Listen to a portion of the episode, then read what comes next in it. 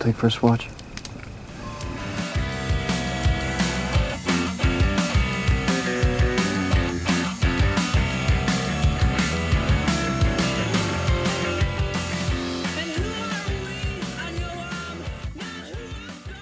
Hello, and welcome to an all new episode of the First Watch podcast. We are back this week to discuss David Cronenberg's Crimes of the Future. Cole, how are you? I'm good. I'm living it up in beautiful, sunny Hollywood, California. It's hitting like the upper 90s in Dallas right now in the early part of summer. It's been 75 here for the past two weeks. Oh, wow. That's very nice. Well, I got, you know, I kind of, in terms of what we're here to talk about, I actually kind of like this part of the year because there's nothing better than going to see a movie on a hot summer day it's like Sunday, it's 93 degrees. You duck into that cold auditorium. They're playing Goodfellas. You're seeing hmm. Ray Liotta up on the big screen talking to Catherine Scorsese. This is it, right? Like, there's nothing better than that. And this is, you know, this is the season where everybody goes out and sees all the big movies because the studios sort of line everything up for everybody yeah. to go and see their, their big releases. Like we got Jurassic Park coming out. I know that that you were showing me pictures of the premiere of that last night. Yeah, they built like an entire jungle on Hollywood Boulevard. They had the arch. They had like a golden universal globe hanging over the TCL Chinese. Just blasting John Williams into the streets. So, what about you? Have you been seeing any new big summertime releases or small summertime releases? There's been some smaller releases that I've caught up with lately. Um, one that I want to take a quick shout out to is Hatching, which is a 2022 Finnish horror movie directed by Hanna Bergholm. Um, it's about this perfect little family. They're like upper class suburbanites. The mom is a family vlogger, you know, has a YouTube channel, all that stuff, you know, constantly advertising her two children and her husband. The house looks like it came out straight out of a Wayfair magazine. But one day in this house, a crow flies in through the window and causes a bit of a panic. And the daughter, Tinja, manages to catch the crow in a blanket and gives it to her mom, asking if she should take it outside.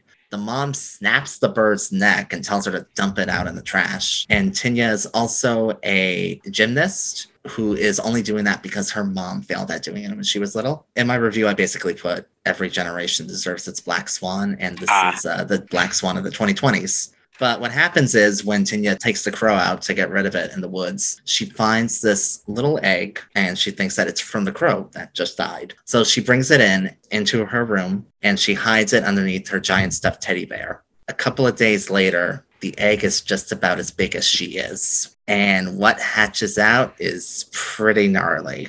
I'm going to pause it right there not to give away any spoilers or surprises, but I found this to be a super effective, nasty little horror movie with some really great practical effects, but just really great effects, really engaging story about like this picture perfect family crumbling apart and the dynamics between a demanding, uh, narcissistic mother and a daughter who feels like she's losing that special connection that a mother and daughter should have. So take note if you're looking for gross horror movies with a basis in the emotional and psychological, skip men, watch Hatching. That's the official first watch position of exactly. the summer. The other big thing that I've seen recently, and so has every other single person in America, because this has made ungodly amounts of money. It's probably going to end up being the highest grossing film this summer when all is said and done. 600 million at the domestic box office is not out of the question. Is Top Gun Maverick.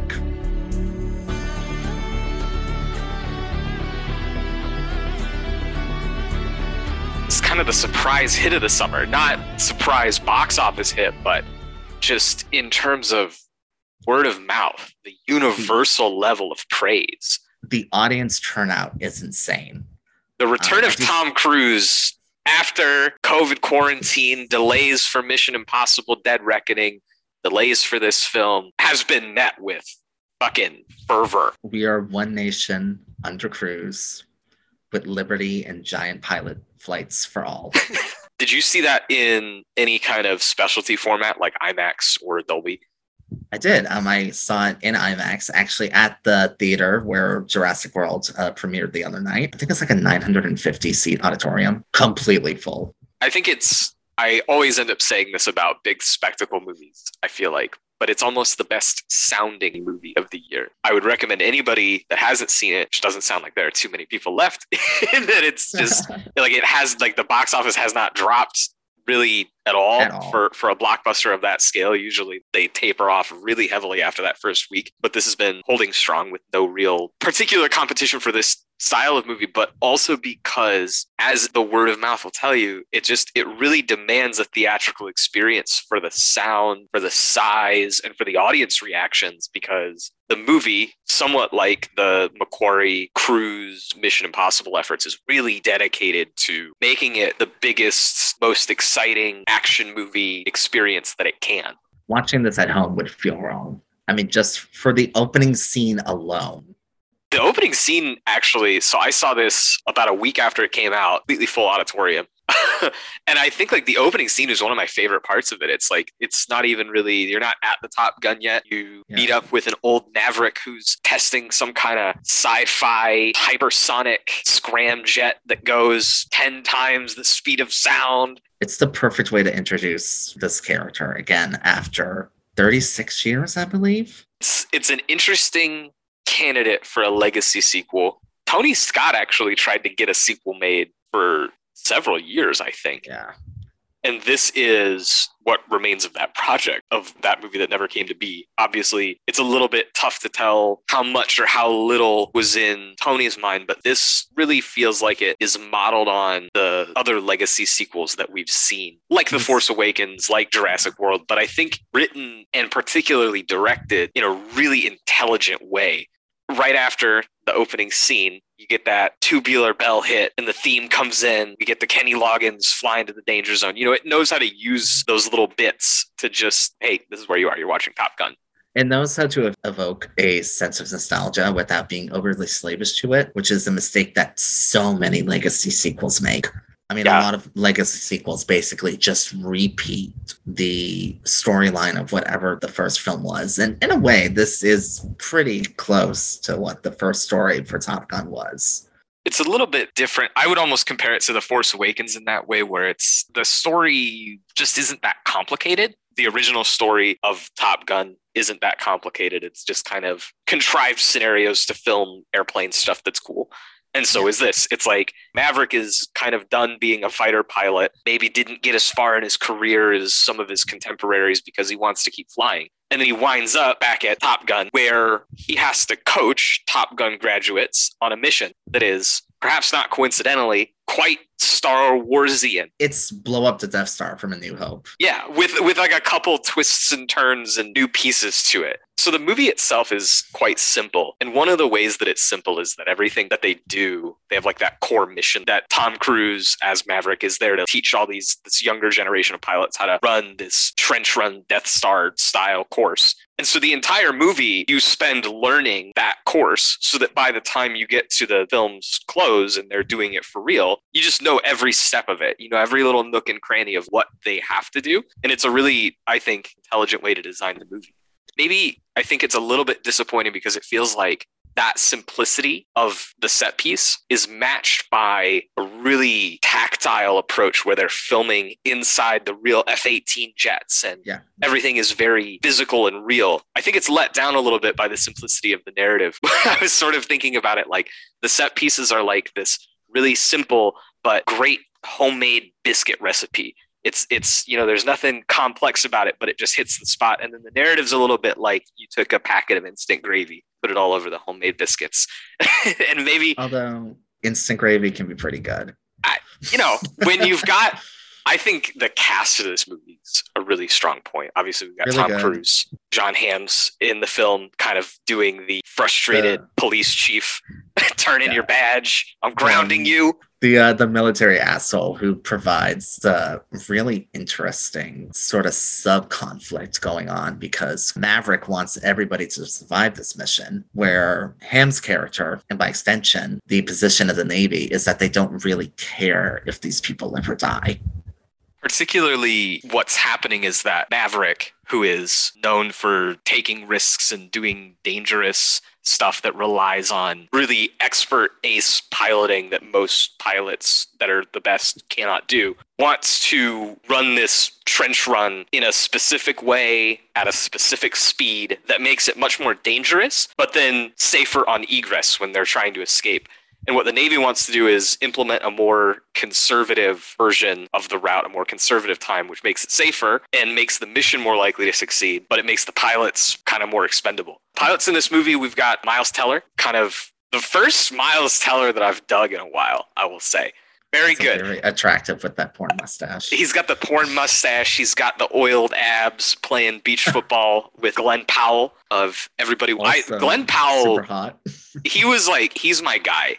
he's just like, I have to say, like, one of the things that I appreciate about this is that there is a real sense of, and I think this is pretty true with Top Gun too, the, the original Top Gun. They kind of get the culture right. They get the personalities of these people right, where they're very cocky and competitive, but they're also dutiful and obedient. And if you earn their respect, then you've got it forever. So when you Yeah. have this Maverick character who can do anything and everything in a plane, these young buck best pilots in the world are all like, oh wow, this is the coolest guy ever. Also, really great, but we haven't mentioned yet. Jennifer Connelly, who Yes. plays Penny, the local bar owner who Cruise has a romantic relationship with. You know, everybody knows that Cruise is looking good, but like Jennifer Connelly's looking good. There are things about the narrative that I dislike. You know, the, the narrative stuff is sort of this.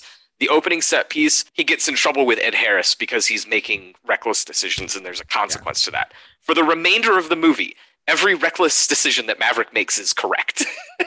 and like there's no real punishment. It gets him into scenarios at times. You know, there's a part of where he and Miles Teller playing the son of the late Goose Maverick's co-pilot wingman who passed away in the first film due to tragic uh, ejection seat related circumstances. Have you seen the original Top Gun?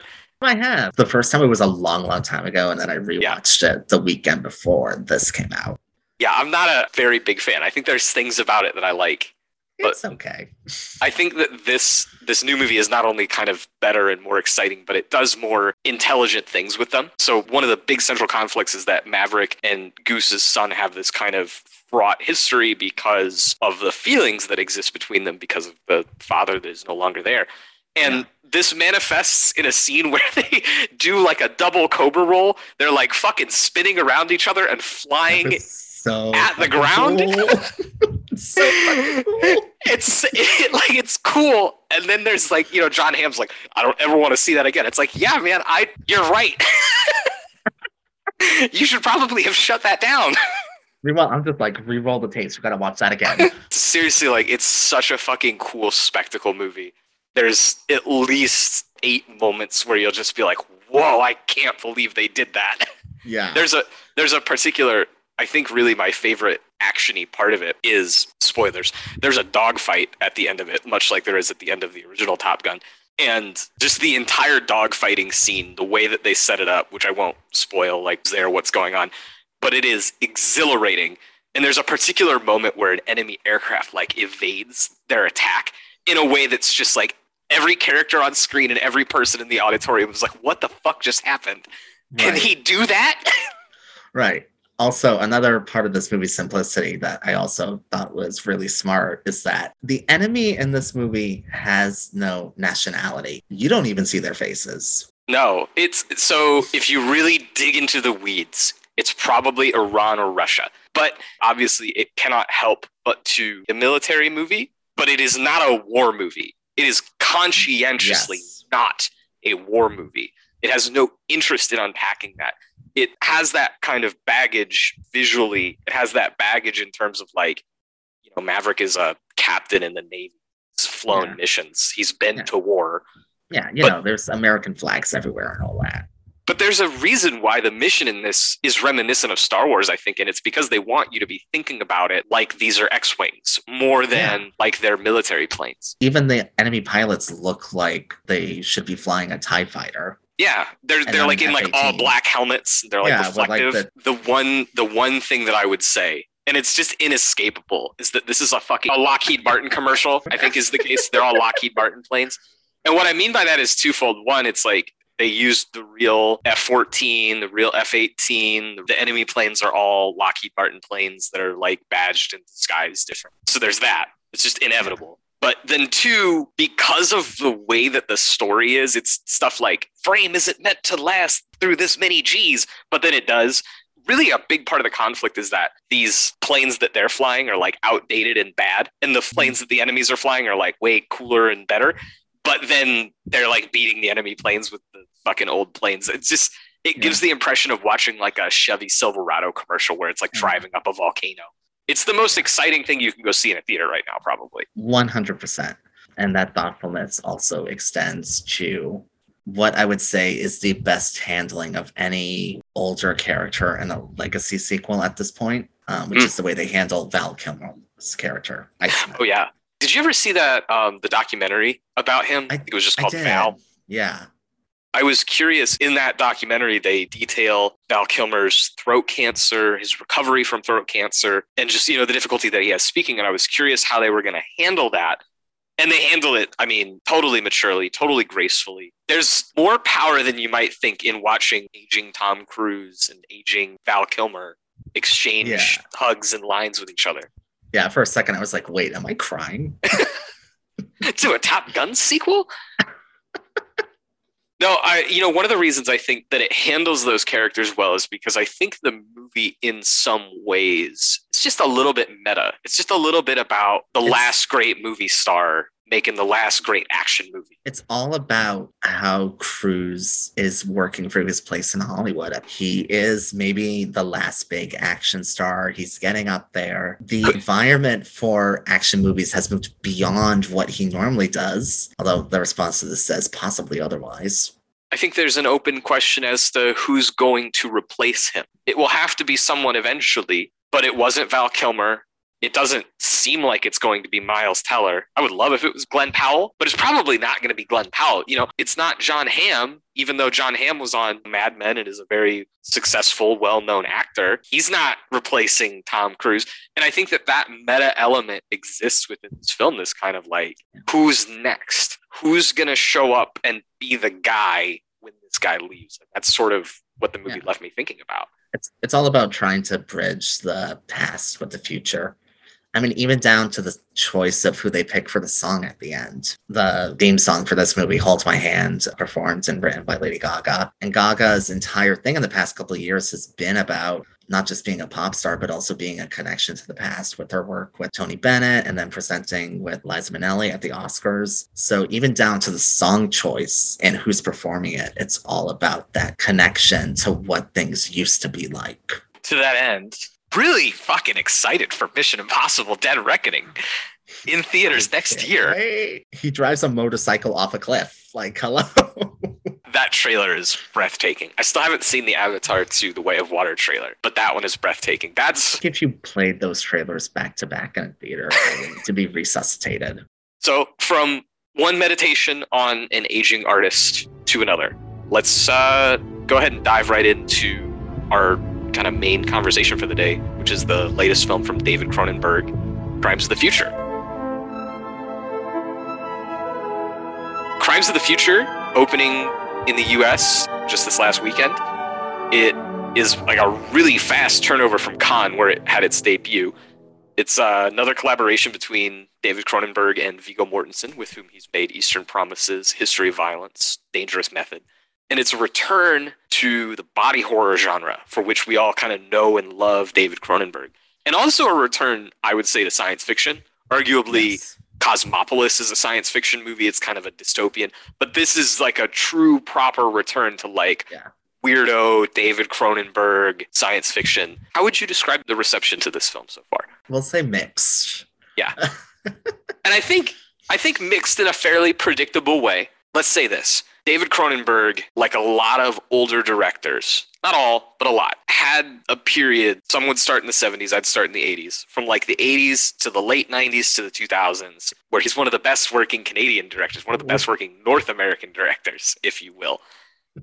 And then after that point, he continues to work, but maybe loses some of the bulk of his core audience But what that leaves you with is a much more focused core audience that's really interested in the new digital cinematography techniques that he incorporates in his movies, the greater degree of thematic complexity, density. And this is reflected in movies like Cosmopolis, it's reflected in movies like Maps to the Stars. And I think that this is kind of of the same mold as those newer Cronenbergs, even though the genre is a throwback he's using that genre to kind of continue to push forward what he's been doing as a filmmaker for the last decade plus. And I think that there are people that are really devoted to that idea. And Cole, I know you greatly enjoyed this movie, so why don't you go ahead and tell us what Crimes of the Future is? Crimes of the Future takes place in a post apocalyptic world where humans have begun to evolve. And the main character, Saul, who's played by Viggo Mortensen, has accelerated evolutionary syndrome. He is constantly growing new organs, and not just like a replacement for a kidney or a stomach or anything. These are brand new organs that have never been seen before in the human body, and no one knows the scientific reason for them. His partner, Caprice, played by Léa Seydoux, keeps track of all these new organs, and they are performance artists. So what they do is they perform surgery for audiences. They perform removing these new organs for people to watch. However, because of whatever remains of the global government is concerned about all these new organs and expanding human evolution, they do have to register with the National Organ Registry. So they have to contend with two basically sniveling bureaucrats, one played by Don McKellar and the other very memorably played by Kristen Stewart. And okay, so spoiler territory. Uh, this movie's first 10 minutes involves this child who has somehow developed the ability to eat plastic and digest it like you and I would digest a burger or pasta or steak. The mom, who is completely horrified by this, kills the boy in his own sleep by smothering him with a pillow and tells his dad, her ex husband, to come and pick him up. The father requests that Saul and Caprice perform an autopsy on the boy as public art. And from there, we go through a thorny moral quandary of performing an autopsy on a dead eight year old in front of a live audience as a message about the future of humanity. So, if all of that to a listener sounds like this movie is extremely densely plotted, it's not particularly. No. It sort of sounds like it is because there's a lot on this movie's mind. There are a lot of topics that it's exploring, but it's all sort of done through the daily, I wouldn't quite call them mundane because they are plot driven tasks by Saul Tenser, the Viggo Mortensen character. But it's just kind of presented to you in a way where you're going through the world and encountering new conflicts that are at times intersectional and at times entirely unrelated to the development of these sort of new neo organs, as I think they call them, neo organs. And what was it? Novel organs because it's sort of happening all over the place. Saul Tenser, who is the main character, is quite well known because of his art show and because of the sheer volume of organs that he has cultivated inside of his body and then had cut out. And all throughout the movie, there are conflicts over this process happening. You have the conflict of the mother and the father and the kid, which is literally just sheer eternal resistance to this new thing. I don't accept that my child's body is freaky and Cronenbergy. Fuck this. I want, I want to shout out the Yeah. mom. The mom is played by Lihi Kornowski, who gives my favorite performance of the movie, even though she's in two scenes. She's in that opening scene with the child, and then she's in a scene where Saul comes and interviews her to get more information about the child. And in both scenes, she just is like, I don't But even know. yeah, I did it because that child's a freak. Rid of him. She just has an energy to her that I find sort of refreshing. Like it breaks the tension of this world. Maybe because she so violently rejects the world. Maybe because I don't. It's just something about that character and her demeanor is so 2022 compared to whatever century this is taking place in. where she's reacting to it very much the way that I would. Yeah, like if your child just started eating a trash can, vomiting Situation. on it so that it melts. I love the So fly. so that's that's one conflict is that the mother is witnessing this thing happen with her husband, with her husband's freaky plastic eating friends, and with her freaky plastic eating child. Another conflict is the various agencies of the state who are trying to control, restrict, or at least understand what's happening here. You've brought up the two bureaucrats at the organ registration. They're a little bit more neutral about everything. Yeah. You know, they are part of a government agency, they are bureaucratic. There's a certain level of negative connotation there. However, with Timlin, the Kristen Stewart character, she's like sexually attracted to this. She is. So she's horny. Horny. so she has like an she has like a personal passion for the mutations that are going on, and it seems to me that like her government job is a means of her exploring that. For the the the male bureaucrat character whose name is Whippet, I had to think about it. For Whippet, he's oh. as we oh. as we find out throughout the course of the plot he's like hosting an internal beauty show Beginner like which is pageant. I want to say that's a concept from dead ringers. That's a line of one of the two twin characters. I always thought we should have beauty contests for people's insides. Guess what? Now we do. So he's kind of stealthily also someone who has like a aesthetic passion for this evolution, even though he's working for this state agency that's trying to like register and control. Yeah. There's a certain level of passion and knowledge behind the scenes. Another state agent that we see is the detective yeah. who is trying to like investigate the plastic eaters, basically. And his relationship with all this stuff is way more skeptical. There's a scene where he interviews the two bureaucrats and he's skeptical of them, even though yeah. they're all kind of part of the government. He thinks they're crazy. He doesn't see the art thing. He's just, you know, trying to control deviancy. And then I think the final conflict is sort of in artists trying to, well, not just artists, it's artists and regular people trying to self express through this change in themselves, either through the Tenser performance art, which obviously there's a lot to talk about there, but there's also other performance art. They're like kind of in like art community of freaky mutants, yeah. such as the Ear Man, who features heavily in all the marketing. Really great bit with the Ear Man that he's just like not the, good. yeah, the best part about Ear Man, who has like 36 ears just stitched onto his body, is that it's completely undercut by Saul and another woman talking about how much he sucks. Which I think it's kind of cool because you get to see in that art world, there are people that are expressing via their mutations. And then there's sort of more of like a body modification there are people who are altering themselves yeah. either like the plastic eaters are doing this too like they're cutting themselves open and rearranging their organs to be able to do what they're doing. Léa Seydoux at one point gets these like beads put in her forehead. So it's not just that we're looking at sort of like x-men mutants and human evolution but you're also looking at people trying to use these types of bodily modifications to express themselves. They're trying to show who they really are. Involved in all of that i think I, I still want to come back around to Saul Tenser and Caprice because there's still a lot there. We're still going. This just this movie is like a thematically layered fucking it's, baklava. It's, like it's just layers a, of phyllo dough. It's like a slice of life. If a slice of life was also like the size of a encyclopedia and took place in a fairly fleshed out sci-fi world. The the final way is that you have capitalism. So we've got kind of the agents of the state, we have like artists, we have people that are creatively and sexually expressing themselves, and then finally, we have corporate interests. The human evolution parts of this movie, like a lot of Cronenberg science fiction, juxtaposes it with technological evolution. And this is there with like the plastic and the global warming and stuff. That's kind of one part of it. But then the other part of it is that Saul Tenser has these instruments all over his house. He has got a chair that helps him eat breakfast, that wiggles him around while he eats. He's got a bed that detects. Looks like a walnut.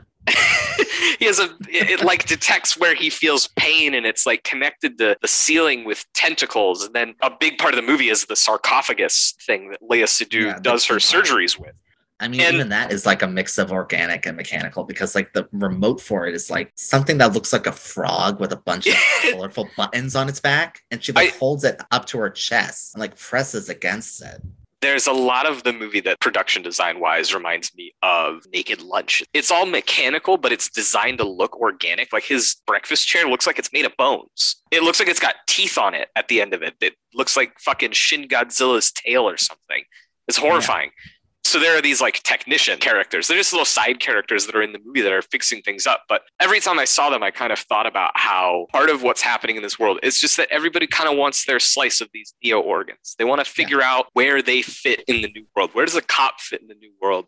Where does a bureaucrat fit in the new world? Where does an artist fit in the new world? Where does business fit in the new world? Where do parents and children fit in the new world? I mean, on every single level, everything's evolving. There's that line in the trailer that's pretty much become a running meme at this point that surgery is the new sex. But it comes down to that in the film as well. The scene between Caprice and Saul when they perform the removal of an organ is very sexually charged. Tim Timlin comes on to Saul in a very sexual way. And he even, I think he even says, I'm sorry, I'm not good at the old sex. That's sort of the final theme that I wanted to, to, talk about. It's not really so much about all the conflict stuff, but to me, that was one of the more interesting elements because it seems like an exploration of an aging artist not yeah. really knowing where he fits in the world. He's an old man and his body's changing. And it's like, yeah, that's me too, man. I bet I know what David Cronenberg was thinking. It just feels very personal. In some ways, it feels like it's sort of talking about impotency and aging. He has this sort of throat ailment where he has to like massage food down his throat all of the technology stuff feels like it is designed to mitigate or to eliminate pain. There's like one particular line of dialogue, I think Whippet says it, where he's like, the world is a significantly more dangerous place now that yeah. human beings have basically eliminated pain, which yeah, they've done right. through their Evolution. biology, they've done it through technology. And I think that that's sort of where the movie's coming through technology, through our behaviors, through our choices. We are perpetuating the next state of human evolution. Whether it's good or not is up to your own personal interpretation. It's up to every character's own personal interpretation. Here's a portrait of what it looks like as the wheel slowly turns. The key thing about this is at the end is that they learn to accept these changes. It gets to a point where he can't deny these organs inside of him anymore. So that's kind of wrapping back around to Saul and Caprice something that I was trying to get at a little bit with laying out these different conflicts is that the cop who is part of the state has a different perspective than the bureaucrats. The two bureaucrats have different perspectives than each other. Kristen Stewart's Timlin character, while aroused, seems to be a little bit more straight laced, a little bit less of a rule breaker, maybe, versus yeah. Whippet is like literally secretly running a fashion show. Yeah. And then so so within that agency, you've got people with different perspectives within the relationship of Saul Tenser and Caprice, who are an artistic duo, they have their own angles. Saul has his interpretation of what his art means, which is that the trailer quote, I don't like what's happening with my body. That's why I keep cutting it open. He's making a statement about how, like, this shit sucks. Get this away from me. I want to be normal. I want to be normal. Yeah. Which is a little bit weird. It wasn't really what I was expecting his character to be like. And Caprice is far more interested and enamored with the new organs, even though she takes them out because yeah. he would die if she didn't, she thinks, she believes. They're doing the same thing. They're part of the same show, but they have separate values and interpretations about human evolution and this body modification stuff because they're not the same person. And I think that's really interesting because it gets into the idea of how we might interpret this movie or any other movie. Because I think I know what Dead Ringers means, but he probably thinks something somewhat different. You know I mean? different. Because that's how everything in this world works. Kristen Stewart watches Crimes of the Future and is like, this is sexy. Lee Kornowski watches it and it's like, this is horrifying. And then when I was watching it and like going through all these million different perspectives, especially about you know how it's about an aging artist and how he's dealing with his own place in the world and slowly accepting it. In the back of my mind, I was constantly going, "How nice and neon to release this during Pride Month." Absolutely this is one of the gayest films in a long time. Anytime that I see a movie that's like deviant sexuality, I can't help but associate it with queer culture to some extent, whether it's gay or not gay, because it's outside the bounds of what is socially acceptable or redefining the bounds of what is personally acceptable. It just gives it this charge of transgression. You know, we just did a whole fucking podcast about Noe. Noe films tend to have a lot of homosexuality in them, and they are coupled with all that transgression. It's just it's a, it's a native fit. They go together like peanut butter and chocolate. Yeah, I mean, you could even take Saul's rejection of his body as internalized homophobia up until that final moment when he finally eats one of those plastic chocolate bars and he can swallow and digest it, and he's just sitting there, face looking like uh, Marie Falconetti and Passion of Joan of Arc, accepting who he is. When you're describing this scene, it actually reminds me of the way that the Wes Anderson movie from last year, The French Dispatch, ends. There's an aging chef character who's right at the end. You know, I, I, I tasted a new flavor. I'd never tasted that before. And it's just kind of, again, it's an aging artist kind of reflecting on the things an aging man worries about, the things an aging creative person worries about. And then, you know, he eats a purple plastic bar and is like, whoa, it's a new experience.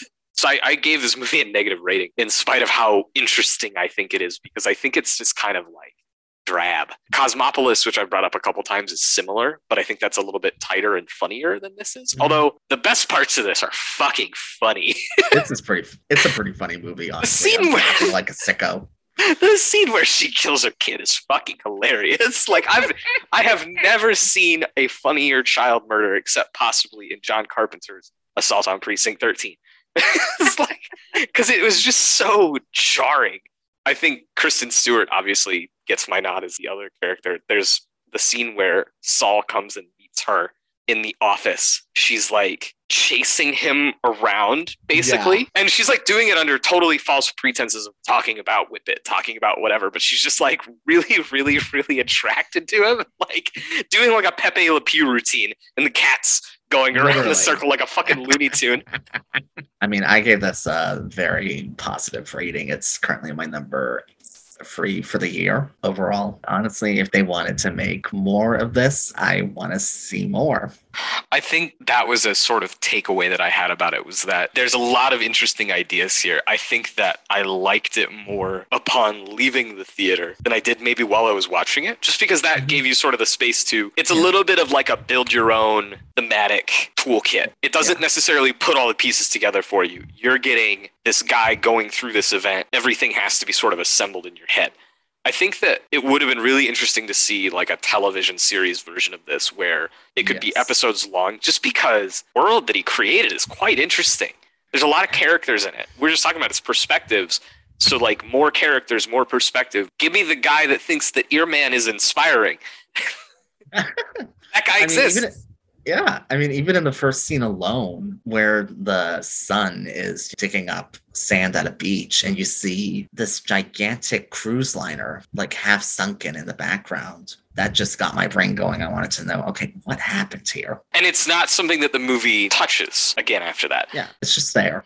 Saul and Caprice have a fairly above the level surgery routine, but the rule seems to be that as long as it's consensual, anybody can do surgery on anybody. And so you'll yeah. see people like fucking cutting open other people's calves in the middle of alleyways and stuff like that. Yeah, and there's a certain be sitting there cutting themselves. And there's a certain degree of you just will never know why that was happening in the background there, which is pretty classic sci-fi filmmaking storytelling. I think of yeah. Blade Runner as being prime example of it's just a movie 100%. of environmental storytelling. There's a mystery, it barely matters. I don't love the way that this looks. I really don't. I wanted to be in support because I like digital cinematography and I like to be, you know, mm-hmm. supportive and positive, but I just I, I cannot say that I really dug this. I think it has an aesthetic with the production design with Viggo's fucking hood. There are things about it, but it's just overall I just kind of found it a little drab and a little bit sluggish. I can see the argument for that. Personally, I did not mind the lackadaisical pace, I guess. Mm-hmm. I think in my head that day I saw that movie and I had a ticket to go see Goodfellas after. and I was, I don't know, maybe I was just like, just all right, let's come on. I want to go. I want to go see Ray Liotta.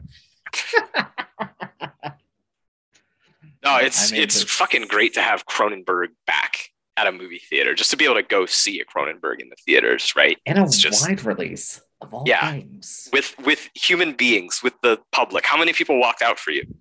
Uh a good couple. Um, yeah. a couple of people only after the murder of the child though. When you had texted me, I was like, it must have been because the fucking mom fucking yep. murders the kid in the first five minutes. And if you're still there after that, then you're in for the long haul. Perfect Sunday morning uh, film perfect. Just absolutely go eat brunch afterwards and you know scare whoever you're eating brunch with afterwards and start like munching on your fork. Massaging your throat. It's a movie about forbidden snacks. I think it's like David Cronenberg saw the Tide Pods jokes from 2014 or whatever, whenever that was. God bless them. And he was like, the damn kids are eating plastic He wrote a movie about it. I mean, shit, I might not be able to afford anything else besides plastic soon if inflation keeps up like this. That's a really interesting part of the movie. It's like people are really honing in on it. I think because it's a little funny to be like microplastics, ha ha ha. But I think that's one of the parts of the movie that I enjoy. That little plot line about the dad and the autopsy and stuff feels like something that could have been explored in greater depth. But mm-hmm. I enjoy that it uses things like plastics, like global warming, just to give you this tenor of the conditional future that it's selling you, where it's like, we are talking about those things right now in our real world at this time. And thus, it just makes the connection to the future feel like it is about the anxieties of now, which is just like, I don't know, that's just like the fundamentals of science fiction, I guess, but it's done in a way that's it grounds the time that we live in now and you could see how things would evolve this way which then becomes the launching off point of all these different uh, thematic avenues that the movie explores i think maybe set it with the state organizations trying to control people there's a lot of that feels really timely with the different legislation coming out, like anti trans legislation in the state of Texas or Roe v. Wade court decisions, these deeply fucking evil lunatic where they're trying to control people's bodies, what people can do with their bodies. There's an essential kind of transness to this. I am sure that there are like already a hundred brilliant essays about how fucking trans this movie is. Oh yeah, one hundred percent. When you make video Videodrome for the rest of your career, people are going to be like, "This is a trans movie," no matter what you make. and I wonder if James Wood has ever stopped to think about that in his entire life. I don't think that anybody in 1983 knew what Videodrome was about. Have you ever seen like the pictures of the cards that the audience wrote? Where they're just like, yeah. They were like, "Girl, what the fuck is this?" had a pussy in his chest and he put a videotape in it and then he got a gun out of it. And you know what? The cinema score cards for this probably said the same thing, but 20 years down the line, all our kids are going to love it. So when they're all eating plastic in 30 years as their main course, they're going to be like, damn, how did he know? The capstone was you and I watched To Die For. And then David Cronenberg shows up as an actor in that movie. Everything ties together. Nicole Kidman, Tom Cruise, AMC, David Cronenberg. We come to this place to watch my ex husband convince 50 year olds to come back to movie theaters. There's like a certain special sauce to watching the Nicole Kidman ad play before a Tom Cruise film, I have to I say. Know. After the mission, there's like a Mission Impossible advertisement. Here's Nicole, here's Tom. We need to edit that trailer to include a little footage from either Top Gun Maverick or from Eyes Wide Shut. I always think about whenever she's like somehow heartbreak feels good in a place like this. I always think about the crying scene from Magnolia. Just Tom you know, there's breaking merchandise down. of that commercial now. I almost bought a coffee mug that has somehow heartbreak feels good in a place like this on it. The, the best thing that I've learned about the Nicole Kidman ad is that it was directed by the Cronenweth brothers, the two sons of Jordan Cronenweth, director of photography of Blade Runner, Stop Making oh. Sense, Altered States. Yeah. But the son is shot a bunch of David Fincher movies, shot like The Girl with the Dragon Tattoo, Social Network, a bunch of other stuff. Yeah.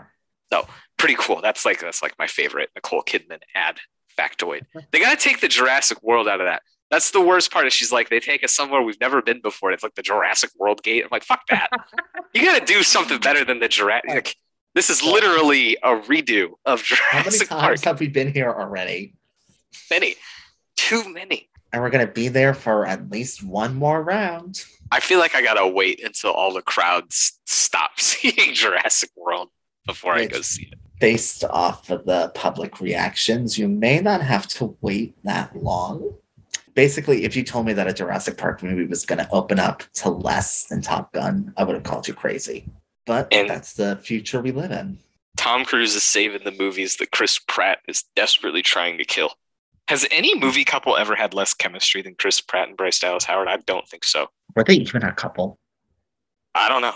They're like, if they are, you wouldn't I'm know. Off vaguely. I, I hope that Sam Neill and Laura Dern and Jeff Goldblum get paid a lot of money for appearing sure in that film. Will. I hope they had a good time. I hope I hope someone with some talent calls Sam Neill. We miss you, Sam. I don't want to see you doing this to yourself. Jane, pick up the phone, please. All right. I think that just about wraps us. Any other thoughts? Go watch Top Gun Maverick on the biggest screen possible.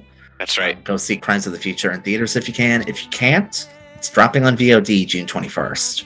yeah, make sure that you maybe bring somebody with to to talk about all the weird shit that happens because it's a movie that'll make you want to talk about it afterwards because of And how make sure much it's is going on. also laugh at it a little bit. Yeah, That's, that's or someone who you can laugh at when they get disgusted by it. All right, Cole, this has been fun. Thanks so much.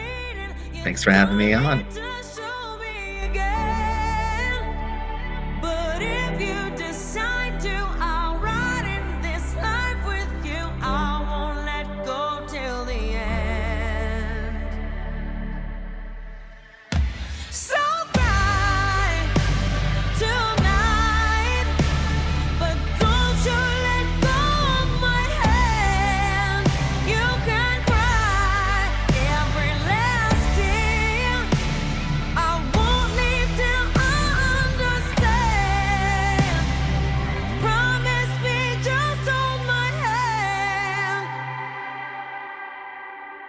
Raise your head, look into my wishful.